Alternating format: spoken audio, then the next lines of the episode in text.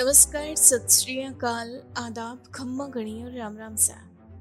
वर्कमॉप द्वारा शुरू की गई कहानियों की इस मुहिम में आज हम मुलाकात करेंगे शिव प्रकाश नायक से और जानेंगे इनकी लाइफ से जुड़े तमाम अनुभवों के बारे में। आपको बता दें, ये वर्तमान में कोटा शहर में निवास कर रहे हैं और वहाँ okay flip India private limited company में कर रहे है। इन्होंने अपनी प्राथमिक शिक्षा राजस्थान के अपने गाँव मंगरूल से प्राप्त की। उच्च शिक्षा के लिए दोस्तों इन्हें दूसरे गाँव जाना पड़ा। बारहवीं की परीक्षा के लिए ये कोटा शहर चले गए। परिवार की आर्थिक स्थिति खराब होने के कारण ये अपनी आगे की पढ़ाई जारी नहीं रख पाए। जी हाँ उच्च शिक्षा प्राप्त करने में असमर्थ होने के बावजूद भी इन्होंने अपने दृढ़ संकल्प के साथ आगे बढ़ते हुए जीवन में सफलता प्राप्त की। करियर के प्रारंभिक वर्षों में इन्होंने एक जनरल स्टोर में काम किया, नौकरी के साथ साथ बतौर एलआईसी एजेंट भी काम किया, बिजली विभाग में भी सेवाएँ दी। फिर एल कंपनी में भी नौकरी की और ये सिलसिला यूँ ही जारी रहा। कोविड के दौरान भी इन्होंने अपने प्रोडक्ट्स की ऑनलाइन मार्केटिंग की और इस मुश्किल दौर में भी अपने बिज़नेस को रुकने नहीं दिया। इनकी हमेशा से ही यही मंशा रही कि ये अच्छा काम करे, हमेशा अच्छे लोगों की संगति में रहते हुए। ये आज खुद को एक अच्छे मुकाम तक पहुँचाने में पूरी तरह सफल हो पाए हैं। और दोस्तों, इनकी सफलता की यही कहानी आज देश के कई युवाओं के लिए एक प्रेरणा बनी है। तो आइए इनकी सफलता की इसी कहानी के बारे में और विस्तार से जानने के लिए मिलते हैं सीधा इनसे और सुनते हैं पूरी कहानी, इनकी अपनी जुबानी। मेरा नाम शिव प्रकाश नायक। मैं मांगरोल तहसील में मोगला गाँव में मेरा जन्म स्थान है। और अभी प्रेजेंट टाइम में कोटा राजस्थान में निवास करता हूँ। शिक्षा के बारे में मैं बताऊँ तो मैंने मेरे जन्म स्थान मुंडला गाँव में पाँचवीं क्लास तक मैं वहीं पर पढ़ा और पाँचवीं क्लास के बाद मैं वहाँ से हमारे गाँव में, पास में एक बहुत बड़ा गाँव है तो सिक्स से एट तक मैं वहाँ पर पढ़ा। उसके बाद फिर मैंने मांगरोल में नाइन्थ क्लास में एडमिशन लिया। तो नाइन्थ से इलेवेंथ तक मैं मांगरोल में रहकर कमरा लेकर वहाँ पर पढ़ाई की मैंने। उसके बाद फिर मैं बारहवीं में आ, कोटा चला गया। कोटा मैंने महात्मा गांधी स्कूल में एडमिशन लिया रामपुरा में और साथ ही साथ में पढ़ाई के साथ साथ वहाँ पर एक किराने की दुकान पर भी काम किया करता था। उस दौरान में काम करते करते, पढ़ाई करते करते मेरा रिज़ल्ट आया तो मैं बारहवीं में सप्लीमेंट्री आई। हिस्ट्री में सप्लीमेंट्री आने के बाद मैंने उसकी सप्लीमेंट्री का पेपर दिया। पेपर के बाद में फिर मैं उसमें फिर से मैं फेल हो फिर कुछ घर की आर्थिक स्थितियाँ कमज़ोर थी।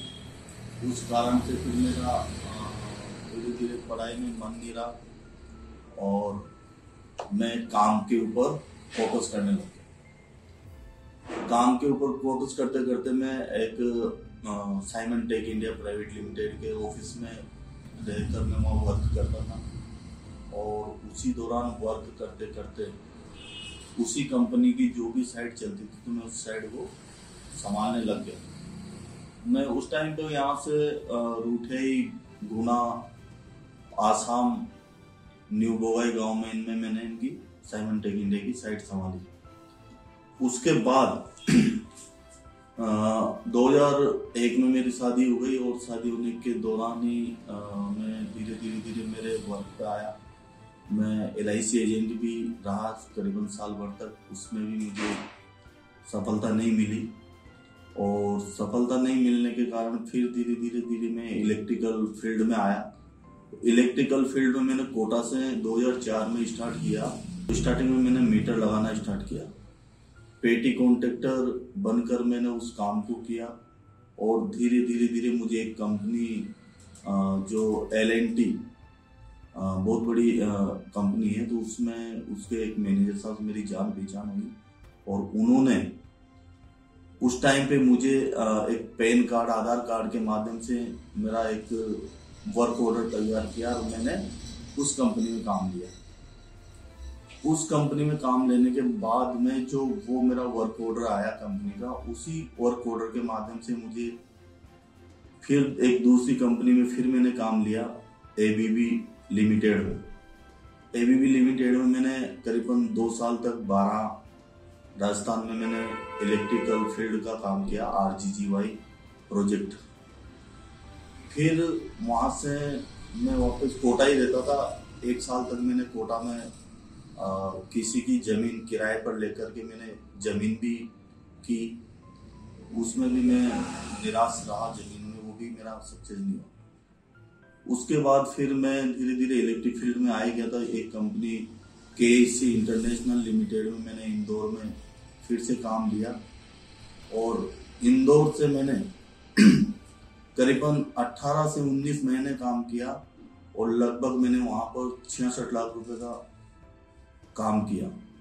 मेरा 18 महीने का जो टर्न ओवर था वो छियासठ लाख रुपए था।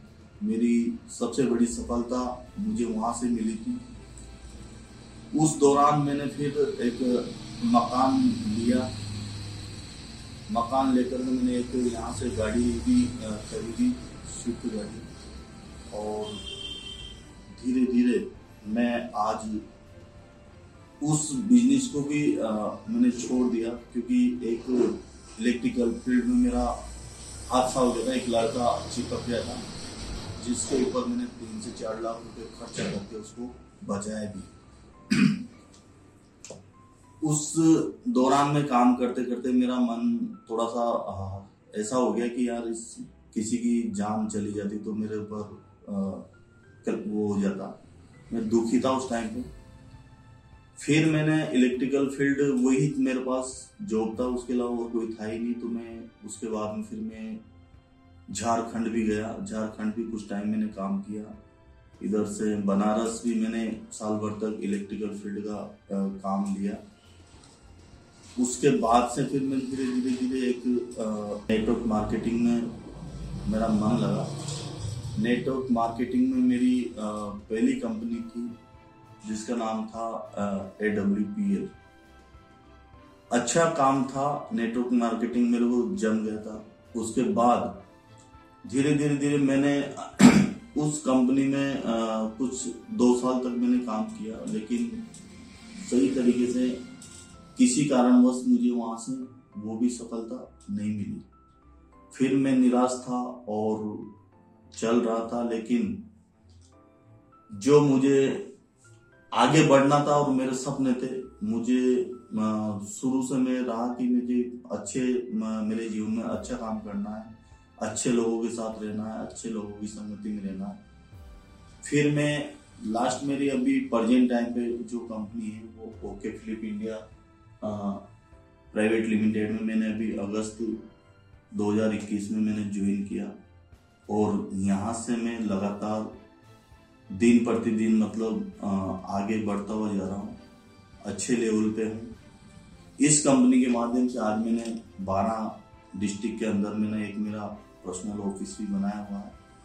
और साथ ही साथ मैं यहाँ से खुद भी अच्छा काम कर रहा हूँ और लोगों को, कई लोगों को मेरे साथ जोड़कर मैं उनको भी रोज़गार देने की लगातार कोशिश कर रहा हूँ और उन लोगों को भी पैसा दिला रहा हूँ।